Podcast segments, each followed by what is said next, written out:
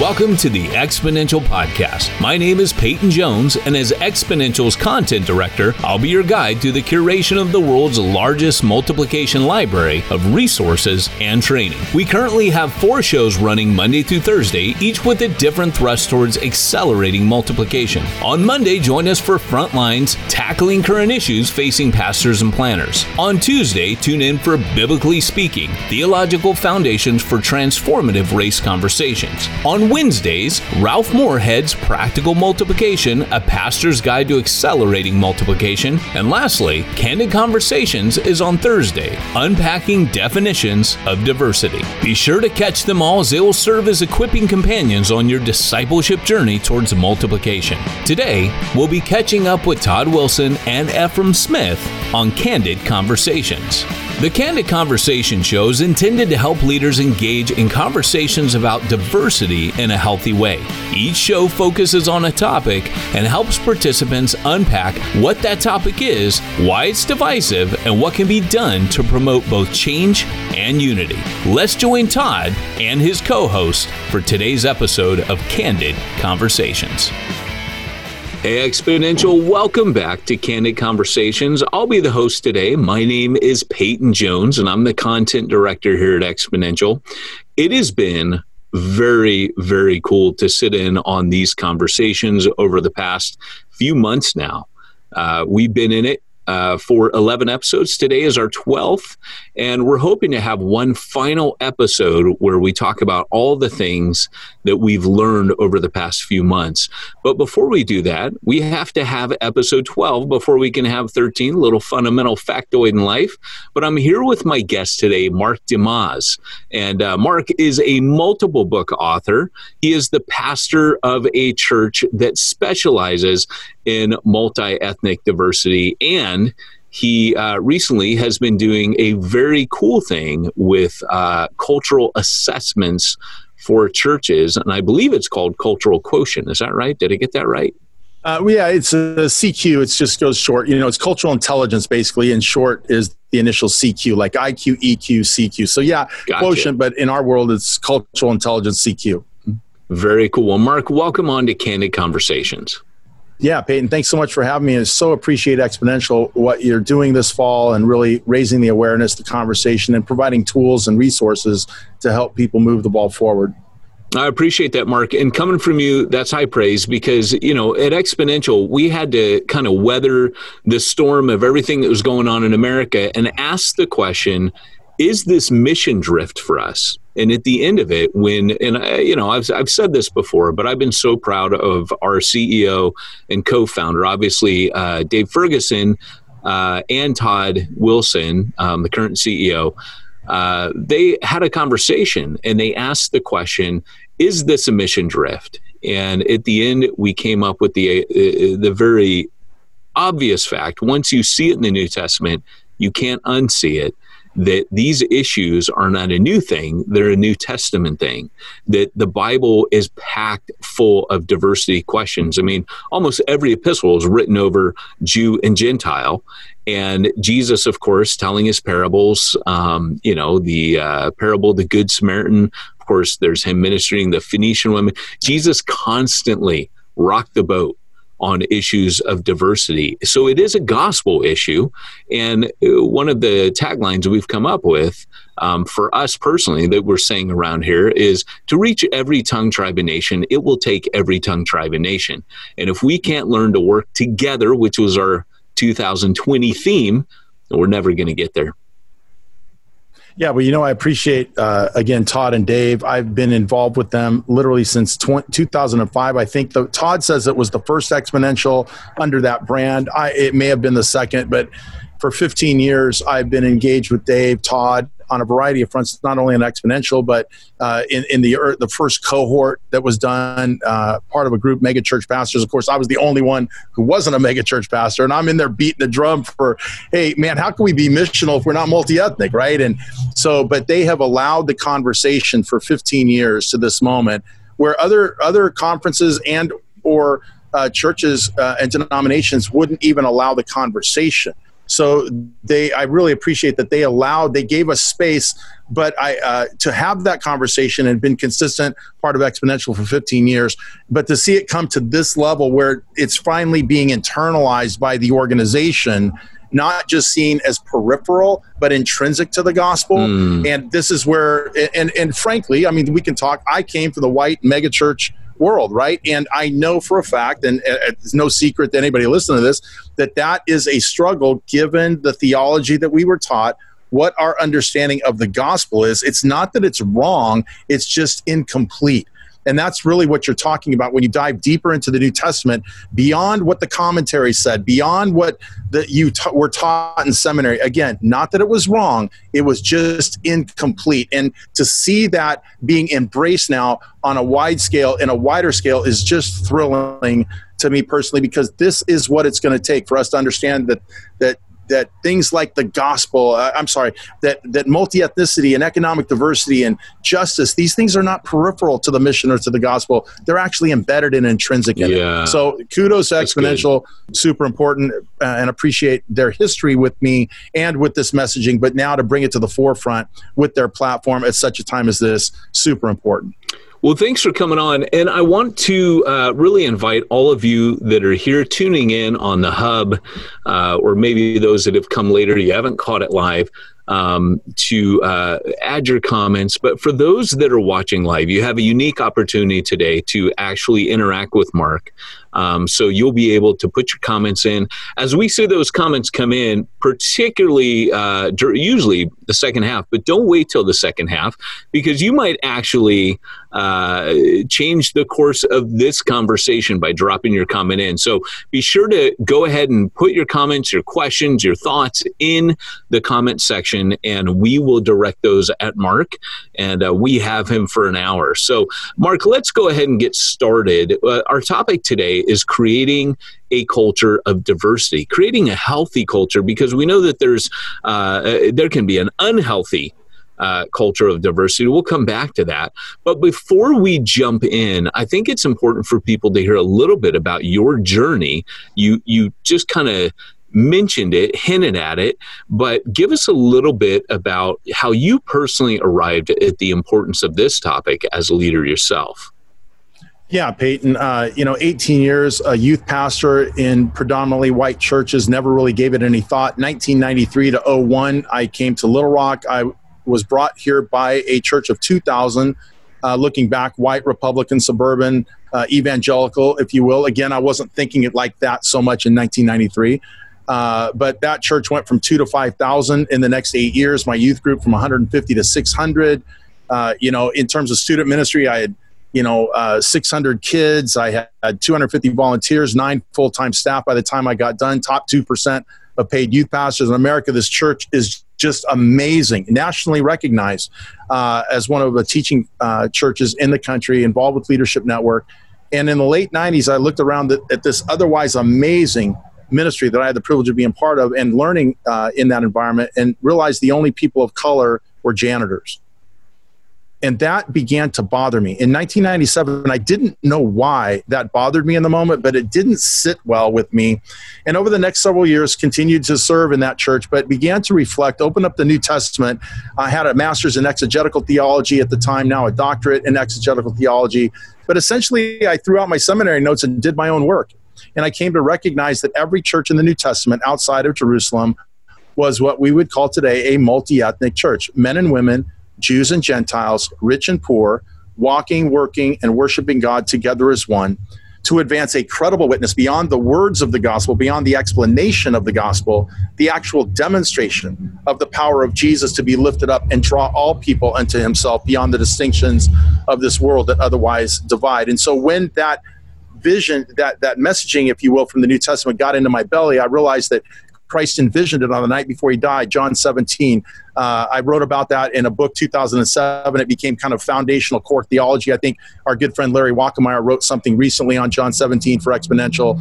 Uh, but Christ envisioned it on the night before he died. Luke describes it in action. Jerusalem's not the model church of the New Testament, it's Antioch. It's everything you want to be, right? Mega missional, multi site, and multi ethnic. Uh, and then, of course, Paul, throughout his life and writings, prescribes it. In other words, wherever possible, it's not just nice, it's necessary, it's not optional, it's biblical.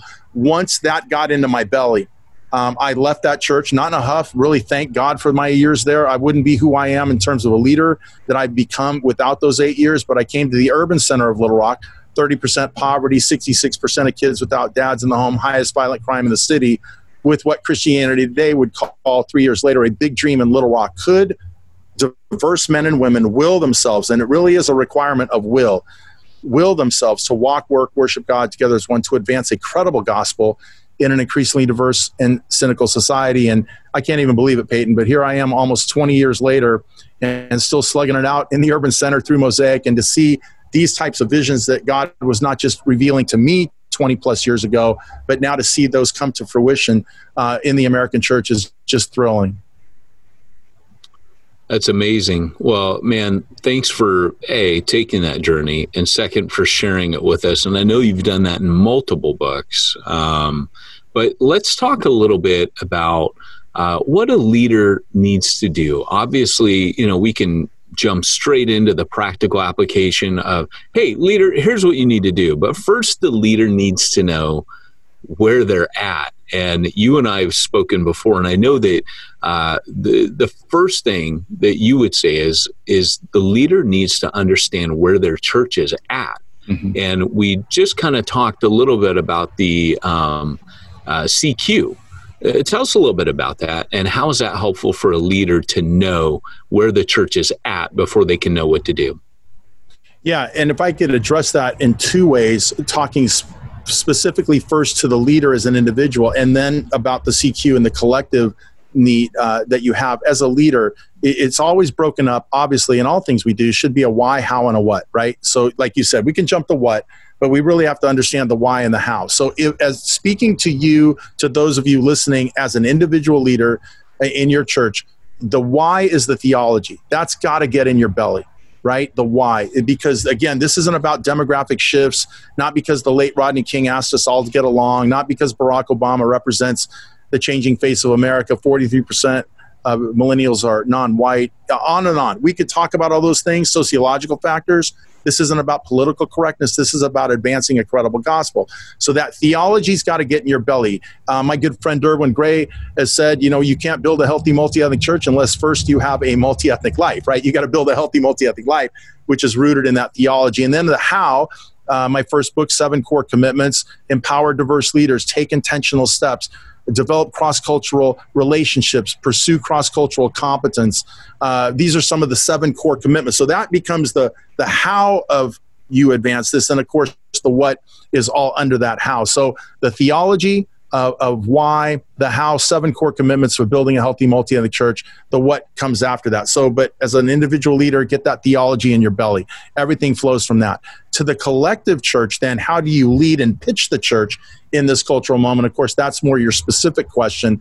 And that, uh, as, as you and I have talked before, Peyton, uh, knowing what I know, 20 plus years in this space, and having the tool that we have through Mosaix Global Network now in partnership with the Cultural Intelligence Center, Dave Livermore in Grand Rapids and Chicago, um, to the, what the number one need for, I would say, every church in America right now, but certainly every majority culture church in America right now. If I was king for a day and I could, you know, wave my magic wand and, and, and make everybody do what I know they need to do, I would require every church, majority culture church particularly, to take a CQ assessment and training. What is that? CQ assessment is the most validated research tool of its kind in the entire world. Uh, it's been taken, the assessment is a 15 to 20 minute self scoring assessment online. It's been taken to date by over 150,000 people in 165 countries, peer reviewed and validated in over 100 journals. The Cultural Intelligence Center works with Google, Facebook, Harvard, Starbucks, the American Department of uh, Defense, but they can't deliver it to the church world, the faith based world, because it's a secular for profit company. So they've partnered with Mosaix to deliver this in affordable ways to the American and North American church, even in Canada. What happens as an individual? You, basically, we want to assess and do an MRI on your specific church. What your specific church needs in terms of its strengths and weaknesses, opportunities for growth in terms of its cross-cultural engagement, cultural intelligence, etc., is very different than what the church up the street needs. So think about it as your church is like an individual body. And and Peyton, you and I have different bodies. We have different DNA. We have different strengths, different weaknesses in terms of our physical body. Uh, but when you go to a doctor, uh, per- potentially they do an MRI and they say, here's where you're strong and here's the weakness. Once you get the MRI on your specific body, it gets treated with specific remedy uh, and prescription, so to speak. That's what CQ assessment is. It's the MRI for your body. It's a selfie in the moment of where your church sits in terms of cultural intelligence. So, how do you get that? All the paid staff, all the key lay leadership, your elders, deacons, a group is formed each person takes that individual assessment. It measures what is their motivation to walk and work with diverse people? Uh, what is their current knowledge of diverse people? What are the strategies that they might uh, employ on the front end, being thoughtful to engage diverse people? And of course, what is their action? Do they actually take steps, uh, intentional steps, and put into place that drive, that knowledge, and strategy to effectively engage diverse people, whether in the church, the marketplace, what have you. So each individual is measured along these lines. Then on our part, we aggregate the, those scores, the individual scores, to create a group report. Again, an MRI for your specific body. We present all of that with faith based componentry and theology in a six hour workshop that we can do online or in person uh, with our facilitators. And it, at the end of that training, your church knows exactly where it sits where it's strong and where its opportunities for growth are in terms of developing cross cultural relationships, competence, intelligence, engaging a diverse uh, community for the sake of the gospel. And then on the back end, of course, working with our team at Mosaix, we can help write the specific prescriptions and remedies to address your opportunities for growth and weaknesses as a church. So you're not just self diagnosing and taking random prescriptions, random remedies that might have worked for someone else, but it won't work for your body. Everyone needs, in my opinion, that's the starting point. Don't post a hashtag. Don't, uh, you know, there's so many things that are good, but you don't really know if that's good for your church until you get the MRI. And that's what CQ assessment and training is all about.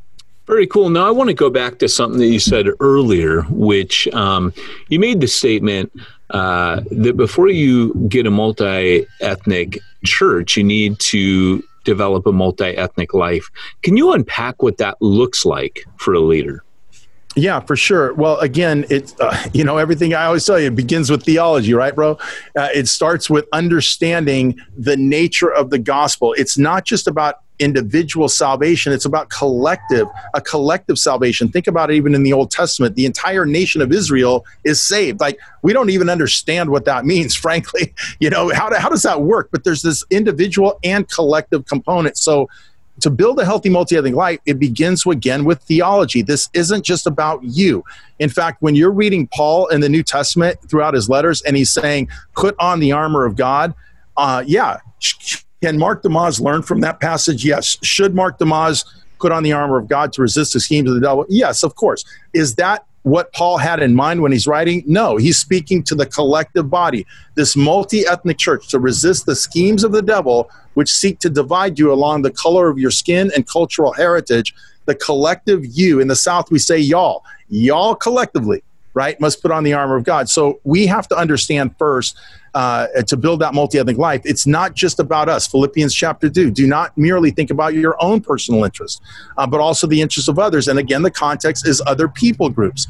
So we've got to get that belly. To advance a credible gospel to go into all the world make disciples of all people we have to be culturally intelligent uh, in terms of that engagement. I'm sorry about that. Uh, i'm outside as you can tell and uh, so all it begins with good theology. Is he like grinding a tree over there or something? I know. It's, yeah, we live uh, off a road and somebody's showing off their Hemi engine or something. I don't know. But, um, nice. but again, spending time reflecting on the Word of God, and particularly as new, uh, in the New Testament, God's heart is revealed for all people throughout the Bible, of course, but specifically for we who are church leaders. The New Testament, the ecclesiology, the exegesis, we, as you mentioned at the top of the program, Peyton, once you see it, in what you're going to see it everywhere. It's like that car, you know, you get a car, it's brand new to you. You think you're the only person that ever had this car until you get it, you own it, and now you drive and you see it everywhere. That's what will happen. So that gets in your belly. Then, secondly, we've got to be intentional. Um, we have to uh, to be intentional in building cross cultural relationships, getting beyond those that are otherwise natural to be around. Birds of a feather flock together. To break out of that, we're going to have to be intentional. We intentionally move towards diverse people. In terms of our leadership, we surround ourselves, we empower diverse leaders. Uh, with us because those diverse leaders bring diverse perspectives, and that's how we get a rich and robust both theology and praxis in our ministry. We've got to uh, pursue that cross cultural intelligence, like we're talking about. This you just don't sit back and pray, God, help me understand how to relate to others. We've got to get knowledge. We've got to pursue that in an intentional way. Promoting a spirit of inclusion, both in our homes and our lives. Who's spending time with you on Friday? Who do you take out after church? Who are you allowing your kids to play with? Who do you go to the movies with? Go to the lake with? Right? We make intentional choices to uh, to uh, in, interact and to engage and to build friendships with people who are different than us and not in a transactional way, but in a relational way. Like, in other words, I don't want to just invite uh, my African american friends to come over and hang out with me on Friday night. And we get here, we eat, we hang out, and then I go, man, y'all teach me something about this Black Lives Matter stuff, right? That's kind of transactional. Man, I just want to hang out. I want to be friends. I want to build relationship, and then uh, and and and and through that, then I am gaining understanding that I've never had. A story, real quick. When I hired my first staff, we empowered uh, diverse leaders before we even launched the church, and figured out a way to get several people on board. We had five people, three getting paid money, black, white, and Hispanic. But we went out to an early staff meeting, and uh, I'm sitting around the table with six or seven people, our initial staff, and one of them's an African American woman, or 50, about 55. We'd hired her, paid her. She's on staff, and she starts talking about how why she's pro-choice. I was hit between the eyes. I never, I never had been in a church where somebody on staff would declare themselves to be pro-choice. Now, as she explained, and we went further into the conversation, it wasn't so much that she was wanting, you know, babies to be aborted and killed and all that, but she brought up the other side, which today is you hear all the time. We yes, we want to be pro-life for prior to birth, but we also want to be pro-life after the fact right? And that today is a common theme. But two, 20 years ago, when I was getting hit with that, I'd never thought about that before. So, again, having diverse people in my life, both in terms of our, our staff and our church, as well as in my relationships, that's helped open my eyes into understanding. And, and I don't just throw out what I know, but it brings me more to a centered and holistic gospel, not just a part of the gospel or a segment of American Christianity, I get a fuller picture of who God is, how big is his love for us. Ephesians chapter 3, I know the height, the breadth, the length, the depth of God's love. This is in the context of a multi ethnic church, and Paul's talking about to express the manifold wisdom of God, the multicultural, that's what the word means in Greek, wisdom of God each person, each people group brings a unique perspective. Some have the height of God's love, some the length, the breadth, the depth. Paul wants us collectively as a church to know the totality of God's love, and we can only do that in our lives and our churches when we build healthy multi ethnic relationships. Yeah, you know, and uh, this is called candid conversations. I mean, we're we're going to have some. You know, you just brought up a, a very, um, I would say, embattled and impassioned subject there, um, which is not today's theme. So we, we, we won't go deeper on that. But um, I know that there are people that are anti-abortion. Um, yet are pro-choice, and so there's there's different reasons for that, I suppose. But you know, like you said, talking to different people of different persuasions, trying to get an understanding. How do you, we can live in a bubble? And I think because this is candid conversations, I believe that um, it's important to ask the question because I think it's assumed sometimes it's only white people that live in a bubble. Is it possible to be a person of color and to also not want to venture over? If I'm black, I don't want to make Arab friends, or I don't tend to. If I'm Arab, I don't make Asian friends. If I'm Asian, I don't make Mexican friends or Hispanic friends. Is it possible? that um, it's not just you know because right now the narrative is that it's white people only living in a bubble and, I, am the white guy so i'm going to ask that question um, my family is very uh, ethnically diverse um, so I, I would ask that question not to make a point, not to be fragile white guy, but literally just to really ask the, com- the, the this is the place for those kinds of questions. Mm-hmm. What, what's your take on that? Oh, absolutely. Uh, you know, I mean, this is a human thing. This is beyond, you know, ethnicity. I don't like using the word race. It perpetuates the myth that there's multiple mm-hmm. races. There's only one race, the human race, made up of multiple ethnicities, the Greek word ethnos, ethne in the plural. Mm-hmm. So, uh, all that's to say is this is a sin problem, not so much a skin problem at its foundation, right? right. And so, yes, it's it's not natural uh, to to engage, to be around, uh, to buy in, if you will, to people who aren't like you. It's it's hard work to engage and to walk and to be with diverse people than you. It, it's not necessarily what you like all the time. Is to be around people who aren't like you. So we know from the human side, from that that side, it's not natural. It's hard. It's not always what we like. But then again, when we cross over from the natural to the supernatural, and we have to live in the power of the Holy Spirit to accomplish the will of God, not the will of Mark DeYmaz. I need mm. to reject all that. I need to set aside. When I signed up for this Christian thing, it wasn't about living in the natural. It was about living in the supernatural, going above and beyond all of that. So, yes, from a human standpoint, of course, you know, uh, black, white, Asian, Hispanic, Korean, Mexican, however you want to break it down, uh, yes, there's a, a tendency from the human side to to be live in a bubble if you will to to buy in and to hear the narrative of that particular bubble and assume that that's foundational for everyone and that's the way to think but when we cross over into that, again, that supernatural, then we realize, hey, we are living in a bubble. And what bubble's probably not the best word, but you know, we do have a certain perspective, let's say, as white culture. Um, because white people, it, that's a culture in of itself. It's not necessarily an ethnicity, but it is a culture, right? And so there is a white culture, and particularly when we think about evangelical or mainline, the American church, but then African American is a culture, and Hispanics have a culture. Mexicans and Puerto Ricans, talk to them. You know, I'm just saying, there's like there's division well, and distinctions, this, right? Because even within these color, you know, these ethnicities, there are subcultures. So, for example, exactly. uh, amongst white, you know, I, I I would tell people, hey, I grew up under a single mom. Um, I lived in a trailer park twice in my life. I grew up in an apartment. My mom managed apartments so she could afford to live there. Um, so, you know, uh, uh, that whole idea, and sorry out there, white America, if you're trailer trash, but that, that was the term, you know, I would tell yeah, people yeah, yeah. I was trailer trash at, at, a, at a stage in my life and yeah. and now I would not be in that subculture. I I moved up the you know socio uh, socioeconomic uh, strata. I am I am now not a bottom feeder in that, but I'm in I'm a middle class American. And I watched my mom do that, right? I watched mm-hmm. her kind of climb that social ladder. But there, I literally have within some of my family members, I have uh, a, a, a redneck uncle who uh, is now passed on to glory, but he was illiterate. He had no teeth. He couldn't read. He ate squirrel. I mean, all of that. And so, even amongst like different and and for my people that, that you know they're Hispanic, they would look at uh, within their uh, whole cultural uh, pantheon. They would say, look.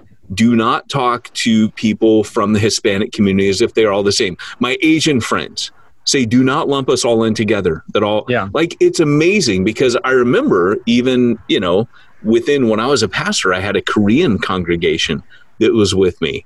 And uh, they were meeting in my church and they taught me all of their cultures. And they mm-hmm. they said this is how we interact with the asians of different cultures. And i found that absolutely fascinating. And even amongst like the Koreans, there were certain groups of, of Asians that they were like, yeah, we, we, we have to overcome this for the gospel because we're still mad at the Japanese or we're still mad at, you know what I'm saying?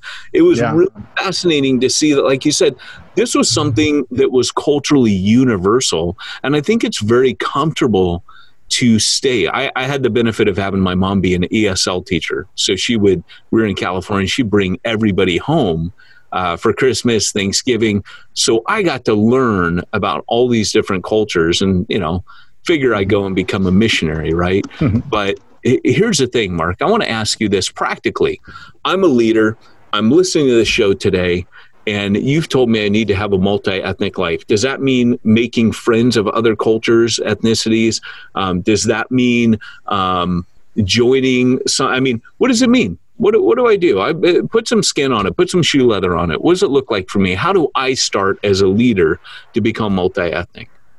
Well, again, I, I, think it's you know it, it, starts with theology, understanding what that's about. It, it, means putting yourself in environments collectively that are diverse and different than yours. It involves there's a piece that involves your motivation, which again, in my opinion, is rooted in theology.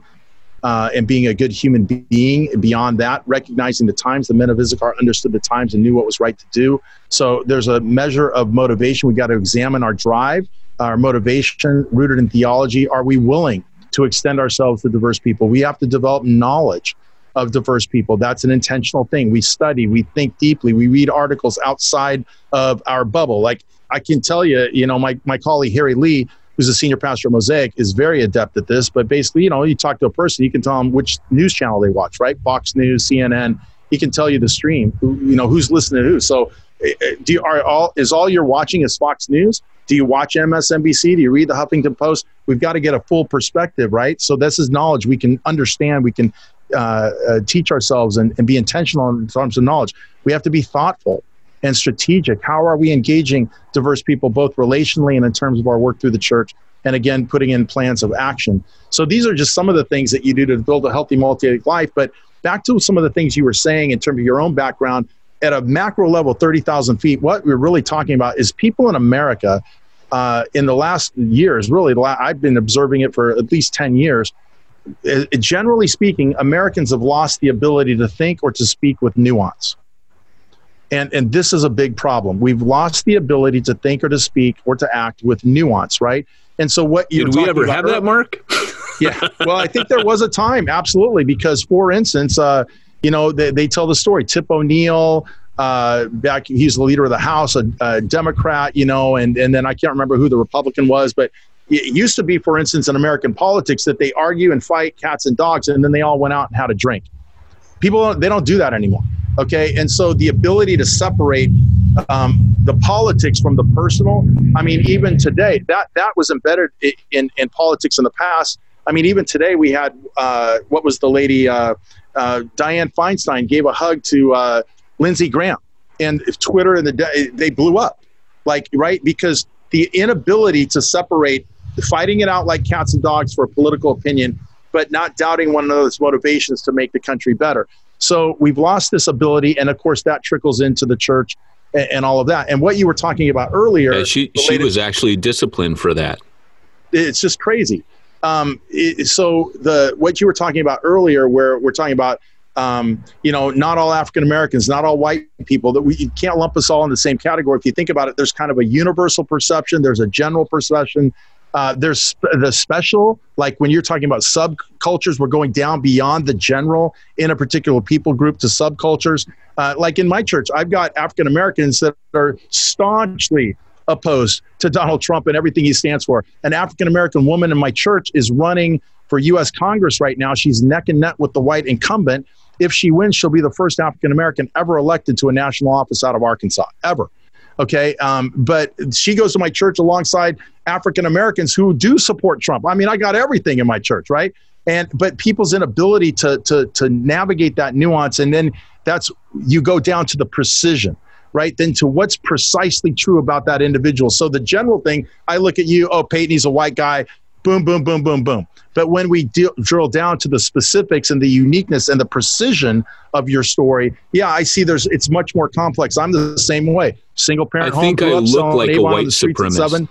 yeah, I, I think I look like one. Head. I don't mean to, but I am bald. I can't grow hair, and uh, every time I ever flew through Amsterdam when I was a missionary, I got searched for for drug trafficking.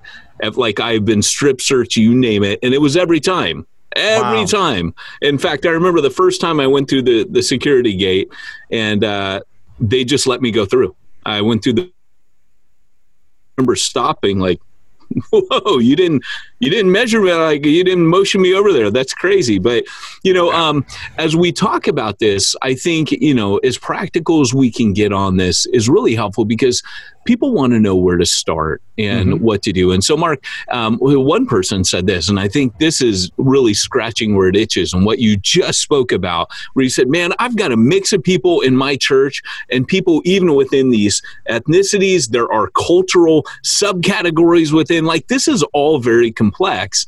This person asks, how do you explain the biblical need for churches to pursue a multi-ethnic body? And then, and then, because the question sounds like one thing, they flesh it out. I am a missions director who is the son of a missions pastor and have a very multi ethnic life. However, my church is 99% white and does not see change as a need. Now I know this is this is the ball right in your court because this is this is what you do. You help churches understand that need.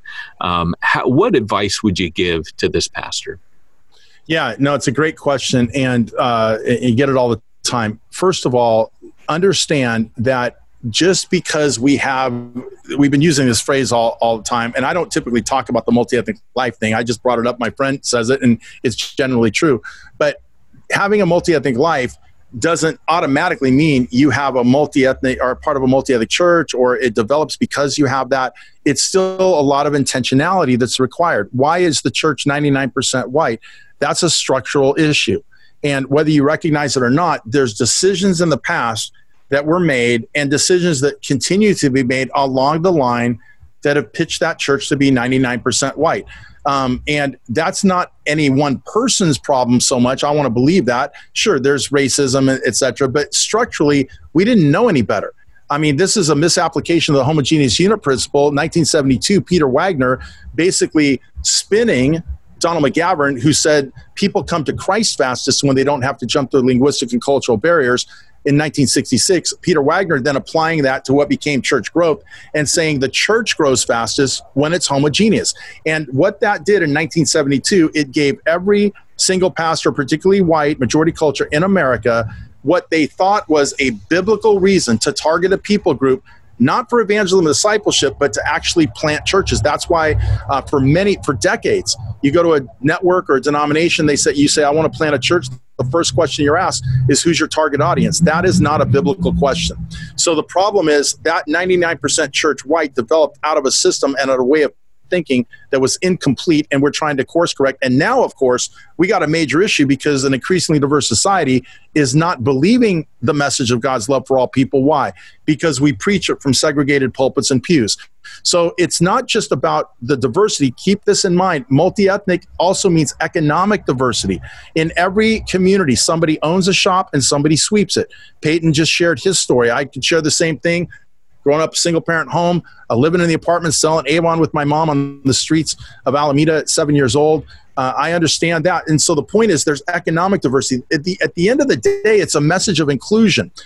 Uh, the church is to be uh, as inclusive as it possibly can. And the fact is that more churches aren't inclusive, that there's not more healthy diversity in the church is actually, according to Michael Emerson, there, that if, if, let me say it like this Michael Emerson uh, in sociological research has said if you went out, and this is about eight years old, it'd probably be more now, but if you threw 100 seeds, and these 100 seeds are church plants, and you throw 100 into the wind and they just land randomly, at least 15 to 18 of those should be multi ethnic churches. But at the time he said that, only seven were.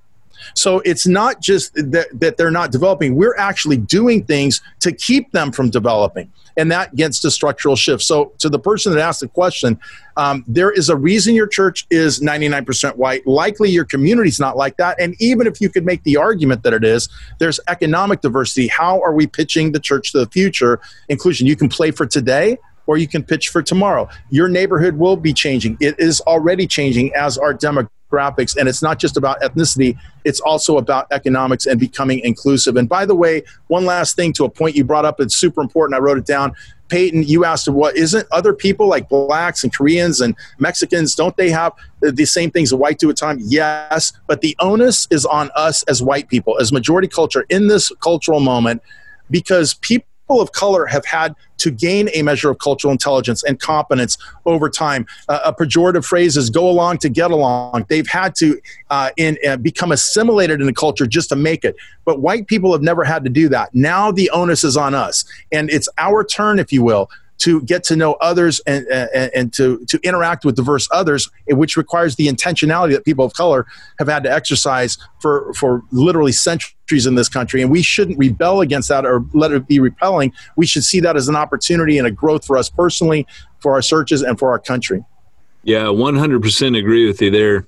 I think that, uh, like I said, my family being very diverse as it is, um, I've I've had to be made aware even even before all this. I mean, this to me has been a blessing that this conversation came to the forefront. I think for those that are on mission in neighborhoods where people were different for them. I remember going from Huntington Beach, which is Orange County, right? The, the infamous mm-hmm. Orange County. Um, Orange County Register did an article years ago on their front covers. Where did all the black people go? Where are they? Mm. Like the um, the lack of ethnic diversity in Orange County was crazy. And I grew up there, but when I came back, uh, Huntington Beach was where the church I was at. They sent me to Long Beach, urban Long Beach, downtown. I'm, I'm talking, for those of you that know uh, Long Beach, we're talking like Second and uh, and Pine or Cherry Avenue and Seventh. Um, that's where we planted, and it it was it was an area that was 50% Hispanic, 30%, I mean, uh, 50% African American, 30% Hispanic, 20% white and Asian mix. Here we are, a parachute church plant from Orange County. I've just returned from the mission field, and I knew whatever has happened over there. I mean, I planted radical churches out of Starbucks and did all this cool frontline stuff, but I knew nothing that I've done there is going to help me here, right? Mm-hmm. Like it's mm-hmm. starting all over from ground zero. And I remember at a certain point, the church was growing and we were starting to reach the black community, the Hispanic community. Um, but I remember at a certain point just feeling at a loss, like realizing how unaware I was of things, how uninformed I was, um, how ill prepared I was to be in the situation I was in. And it started for me uh, just with with saying to God, help. I did begin to talk to experienced leaders. I began to talk to black leaders. I began to talk to Hispanic leaders. And I told them my situation. But it all started with a prayer of saying, God, I'm going to need you to give me more wisdom than what I have. Um, and that was that was the start. I, I would say first off, we had a comment in the chat where someone just said, "Hey, first thing is you cannot underestimate the Holy Spirit." I mean, remember that the Holy Spirit in the Book of Acts was uh, very concerned about this. I mean, you know, when when Peter gets a vision three times about you know his own racism. you know, I remind people the apostles were racists. Hmm. You know, they, they were taught never to deal with Gentiles. They're gross, they're dirty, they're unholy, they're cut off from God. That's a that's a latent form of racism that the Holy hmm. Spirit had to overturn.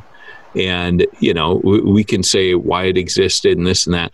But it's pretty obvious it developed into something God didn't intend. But mm-hmm. one of our, our uh, one of our questions here is: Do you see the need, Mark, for each local congregation to consist of multi ethnicities, or simply to love and celebrate multi ethnicities? That is, could a predominantly white congregation pursue diversity and love diversity while not necessarily having multi ethnicities present? I'm thinking of differences of music and preaching styles primarily. Yeah, uh, and the short answer is like I don't know. That's that's such a false dichotomy in my mind. How can you actually love diverse people and not actually engage and be with diverse people? Want to be with diverse people? Be intentional in reaching diverse people. So I do uh, I do see to answer the question with those words. Yes, I do see the need for each local congregation to consist of multi ethnicities, etc., and it, not just to say in words. This is for Corinthians 13. You speak with the tongues of men, but you don't have love. You're a noisy gong and a clanging cymbal, man. I mean, in, where does First Corinthians 13 come from? It doesn't have anything to do with a man loving his wife in marriage. It's all about Jews and Gentiles loving one another. Go back and read First Corinthians 12.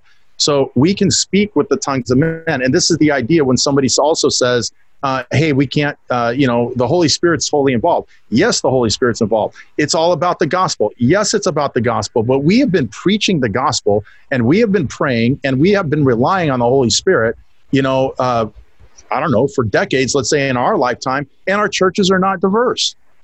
Okay, so is there something wrong with the Holy Spirit? Is there something wrong with the gospel that we love? Is there something wrong? You see what I'm saying? No, it's it's wrong with us, right? So so I, I want the person that made that comment. Yes, I totally agree. And like you said, Peyton, that's where it started for me as an optimization prayer, digging into the Word of God, spending time, getting that calling rooted in my belly. I'm all about that. Yes, begins with theology, the Holy Spirit, prayer, the gospel, of course. And yet I must be intentional. This is part of the sovereignty of God. He doesn't just write John 3:16 on the Rocky Mountains. And by the way, why is it we want to be intentional with everything else? Uh, but somehow when it comes to diversity in our church, we want to shy away. We want to say, oh man, no. Like, let me ask you, like, I, would ask a pastor, I'd say, hey, how do you guys do worship? Do you actually plan the service, think about preaching series, music styles, everything? Go, oh, yeah, we do all that. Uh, we do that on Tuesdays. Okay, what about your evangelistic strategy? Do you actually have a plan? Do you train people? You go out? Yeah. What about discipleship, small groups? Do you have? Yeah, and they all say, and then and, and then they, it comes to diversity. go, oh no, man. They throw up their hands. Go, no, man. If, if, if we just if God wants it, it'll happen. See, we want to be intentional all these other ways, but when it comes to diversity, somehow this is supposed to magically happen through the power of the Holy Spirit, if you will. And I'm not, of course, denying the power of the Holy Spirit. Yeah. I'm just saying, no, it's an intentionality thing. You don't just yeah. show up at your church on Sunday and go, how does worship work? Oh, man, we just show up and we wait on the Holy Spirit to fall. How does evangelism work? Oh, man, we just walk the streets and hope for the best. You don't do that. Well, why do yeah. you do it in diversity? Well, and I and I love I actually really love this question because this was exactly where I was at. Was like the, the reason I was seeking God was I was asking uh, God if the neighborhood around me is fifty percent, my church need like just a few people trickling in here and there from that community. That's that's not enough. And by the time I left that church and handed over to another team, it was in fact almost right down the middle, reflective of the community. Now that meant a lot to me because I knew I was reaching the people. Like I, I, wrote a book called Reaching the Unreached, Becoming Raiders of the Lost Art. And I and, and I've got a chapter in there on Samaria. So think of Samaria. What was Samaria to people in the New Testament? It was a place you don't go. And every mm. city has a place you don't go. It's a place you mm. drive through. It's not the place you you, you drive to right? Mm-hmm. And so uh, at our last exponential conference, um, Katie Cole asked the question, who's not? Who's not in the room when you're meeting? That's who you need to be. You need to not just be thinking about people in the room. And i would say to the person who asked that question one of the things i would i would really uh, kind of on the back of what mark suggested is go on mission to the and, and even if mission means just eating at a restaurant in that part of town starting to hang out like mark said being intentional that that is a multi-ethnic life that you are going out of your way like Jesus did to Samaria, where it says he had to go through Samaria. He goes out of his way, he sits on that well with that Samaritan woman. He has to go there. He he does what's inconvenient. And you know we've got to be intentional to say unless you do that, even if it just doesn't start with thinking this is my Samaria. It's the place I would normally go. Right? I've got to go out of my way to be intentional as a church to be on mission there because what I think your question was was the Sunday morning service. Mm-hmm. That's never where where this stuff starts, by the way. Mm-hmm. It always starts with your mission. And mm-hmm. so if you can make it your mission, hey, we've got an issue here, laying that out to God and putting yourself in the way of the people you want to reach. That's just good old fashioned missionary work. Um, listening, looking, um, touching, talking, all those things that a good missionary would do that's the start. And you'll find the Holy Spirit just opening um, amazing doors for you. Um, yeah, real quick, Peyton. You know what you're talking about is a single word. Years ago, like I'm going to say 30 years, I've been in full time ministry 37, 35 years ago, somebody said, You know what successful youth ministry is? I said, What? He said, With. I go, What do you mean with? he goes, like, Be with kids. Be with kids. That's yeah. it. The one word, with. That. And that's the same thing we're talking about. Be with diverse people. Be with it and, and be with it and be engaged and intentional and yeah. all that. And like I love what you said, the humility and obedience. This is Philippians 2 or James. Be quick to listen, right? Slow to speak, slow to give your opinion. Be quick to listen to the other side. And of course, slow to anger. But Philippians 2 talks about whatever measure of power, position, and privilege this life has afforded you or that you've otherwise gained through your own efforts and means like Christ, we're to act in humility and obedience towards the other. We're to leverage that power, position, and privilege, not to keep others down, but to lift them up. And mm. that's how the name of God gets exalted. I love it. And, you know, it, it was really interesting because uh, they asked about preaching and worship. And uh, we started realizing that we can't just have you know the person with the guitar up front a very white style even the preaching so we we i started rotating in Um, mm-hmm. We always rotated teachers because we are a multiplying church, um, so that's how we trained. But um, but we started looking at, at, all aspects of the service, which you know, typical evangelical church, it's it's the the bow tie, right? The evangelical bow tie. You got the the worship, the announcements in the middle, and then the the message. That's the bow tie, right? Mm-hmm. We started looking at all that, and we started realizing we have to represent on stage multi ethnic and diverse leadership and giftings. So when we wanted it not to be male dominated, we put females up doing things. When we wanted it, you know, we had to be intentional. And I literally had uh, a black gentleman and I invited him to come because I, I didn't have anyone who could lead a devotion. You know, everybody was a new converts. So I recruited somebody to show we value all hmm. people here as they use their gifts and, and and that may you know that leads into our next question which you know someone's asking about tokenism was i guilty of that perhaps but it, it's where i started because i thought well i, I can't just have white people up here doing stuff mm-hmm. um, so how do you begin to properly and prayerfully include recruit hire minorities without appearing to be guilty of tokenism yeah, that, that's really a simple question. It sounds very complex. It's really simple. It, people know your heart. It's yeah. all about your heart. Like, you know, and, and, and displaying your heart is really rooted in honesty and again, humility. So just remember those three words express your heart in humility and honesty, and you'll have no problem in that issue. Like, for instance, when you know, back in the day, you get a postcard and a church is being planted, and they've got all these pictures of these diverse people on it. I mean, this is like 20 years ago, people were doing that. That church hadn't even started yet. You go to the church, they're all white, right? I tell people right. today on your website, if you're like a, a predominantly majority culture church and you buy into this theology and you want to be that way, but you're not not yet, don't go on your website and go, hey, we're a beautiful, diverse group of people, blah, blah, blah. Go on your website and say, you know what, we're a predominantly majority culture church. We don't want to be anymore. We've got a lot to learn. We want to mm. be hmm. engaged. Come be partners with us. Help us. Come alongside. We want to learn from you. Wow. Express yourself in heart, humility, and, and honesty. And that's how, very simply, in that sense, you can avoid tokenism. Another way, in terms of hiring, because that's the specific question. The other uh, way, too, is you've got to keep this in mind. Um, if you hire uh, let's just say you're a majority culture church, and of course it's lay leadership as well as paid leadership. But let's just say you're a majority culture church and you're wanting to move uh, out and, and, empower diverse leaders, Acts 13 1, um, and, and you hire an African American to be your worship leader. Okay. If that's the only person you hire, if you will, for a, quite a while, you could subtly be saying to the African American community, you're good enough to entertain us. If you hire an African American to do your children's work or student ministries work and that's it. You can say you're subtly be saying you're good enough to nanny our kids. And we know what it's like. I came from a church where the only people of color were janitors. It's not just about who's on your staff. It's also the positions of responsible authority from your mm. pulpit to your boardroom to the nursery at every station in between healthy diversity. And by the way that analogy i just gave was taught to me 20 years ago by the largest uh, by the Af- an african american pastor of the largest african american church in the city of little rock. He said be careful mark and i've never forgot his words. So we're empowering diverse leaders at every uh, station uh, like you were doing in your church. And what you were talking about, Peyton, is accommodation versus assimilation.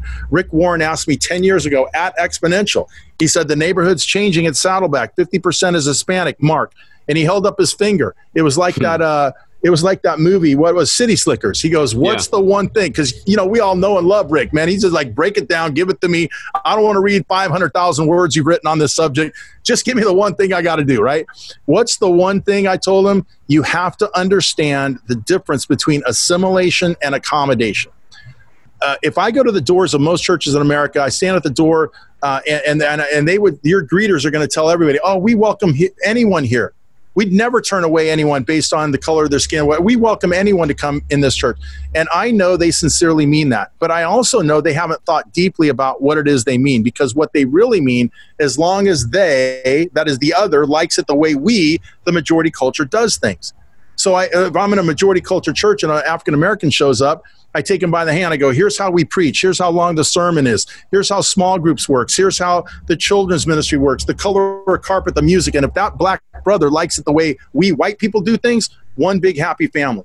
But what happens if he says to you, you know, Pastor, I think we could attract and, and have more African Americans engaged in our church if we began to mix in some gospel music to our worship set. On, you know, what would you say if you're a white pastor? I know I, have got a lot of white friends. I'm white myself. Uh, they're going to go, oh man, I like a little Fred every now and then. I like a little Israel in the car. But, you know, we got Dave here on the guitar, and it'd be inauthentic for Dave to try to lead gospel music. Uh, but my buddy Kevin Kelly pastors Second Baptist up the street, and they've got a killer gospel choir. What did you just tell that person? Like you thought you're being helpful but you basically made it about us and them.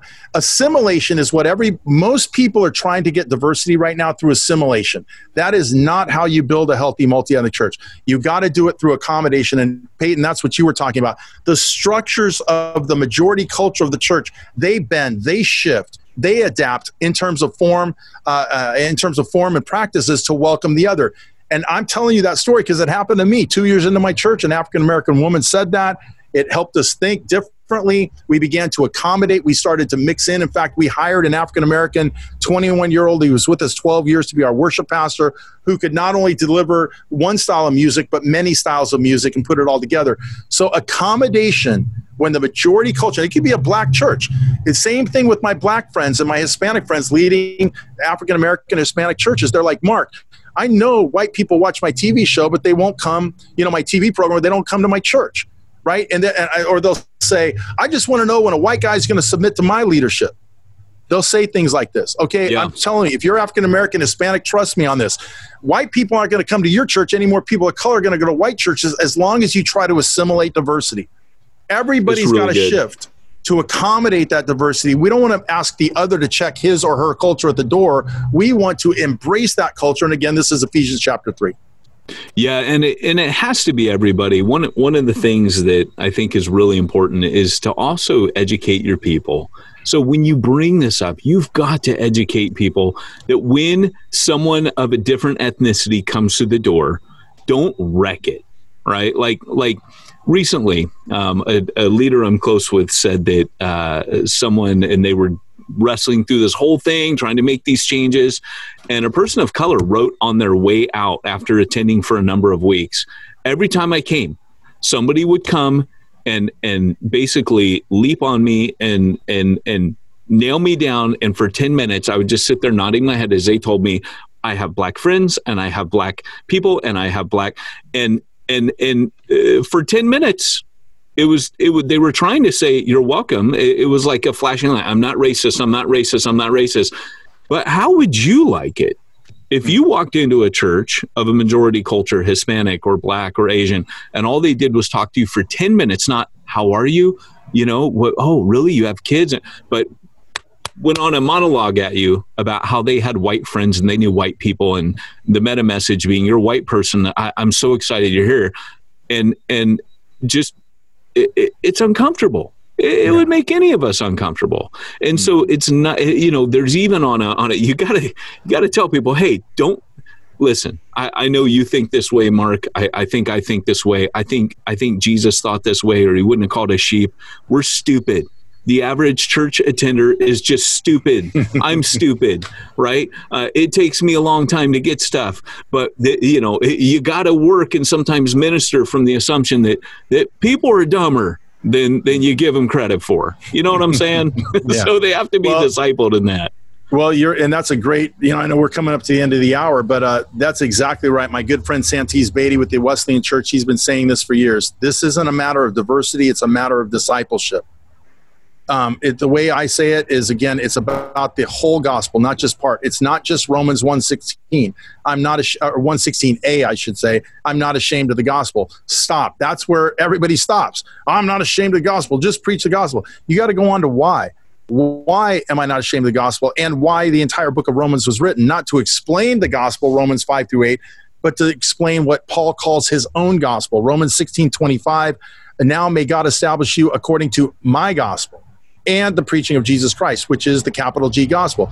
Paul's good news. That's all the word gospel means, by the way, good news. If, if Peyton, you were drowning in a river and I pulled you out and saved your life, it'd be gospel to you, my friend. That's good news. We're the ones who make the word gospel as if it only means one thing atonement in Christ. Paul's gospel, as he calls it himself, himself Romans 16 25, my gospel is Gentile inclusion in what would have been an otherwise all Jewish salvation. In other words, a salvation pitched only to Jews, a local church pitched only to Jews, and a coming kingdom of God pitched only to Jews. The gospel of Paul is Gentile inclusion in what would have been an otherwise all Jewish salvation church and kingdom Amen. of God. This is what the book of Romans is about.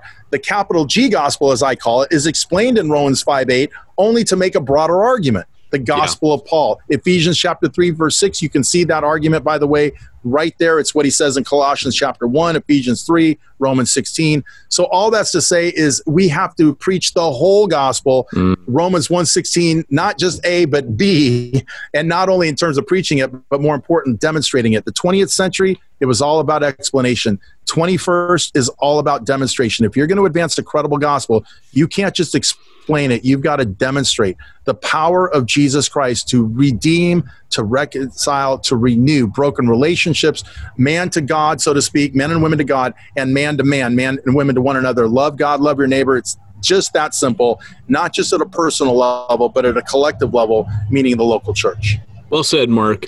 Well, my guest today has been Mark DeYmaz, and we, we've been discussing creating a culture of diversity. Mark, you've got this CQ um, assessment available to churches. Where can people catch up with you and find out more about that? Yeah, easy to get a hold of me, mark at mosaix.info, but go to our website, M O S A I X, mosaix.info forward slash CQ. Real simple, mosaix.info forward slash CQ. That's the beginning point. You can click a button there. You can read about it. You click a button, get in touch with me. We'll contact you. We'll explain how everything works and uh, give you sample uh, uh, the, the, assessment, everything. But yeah, get in touch with me. Easy to find. Mosaix.info forward slash CQ. And again, that is the starting place. In my, I've been doing it 1997. I've been engaged in the space and knowing everything I know. You say, what do I do? I'm telling you, your congregation needs to do the CQ assessment and training. Thanks, Mark. Well, guys, I want to thank you on behalf of Exponential for joining us. Before you go, be sure to register for our fall roundtables. We're going to be doing this in 100 cities around America. And people are already talking about how good these conversations have been. But we've got a special discount going $39. If you go to multiplication.org, you can register today.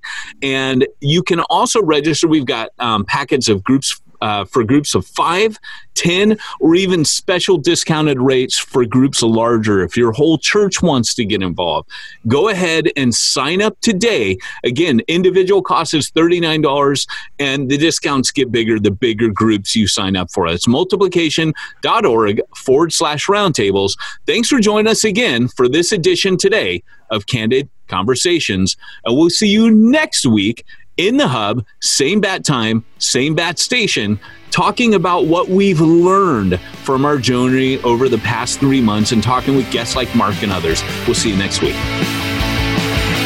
This fall, Exponential is hosting roundtable events in cities all across America. These half day gatherings in smaller settings will allow church leaders to prioritize peer to peer conversations and receive practical training on how to prepare their church to lead for racial reconciliation. Exponential roundtables will help you continue to pursue church multiplication in these challenging times. Find a roundtable near you this fall by visiting multiplication.org.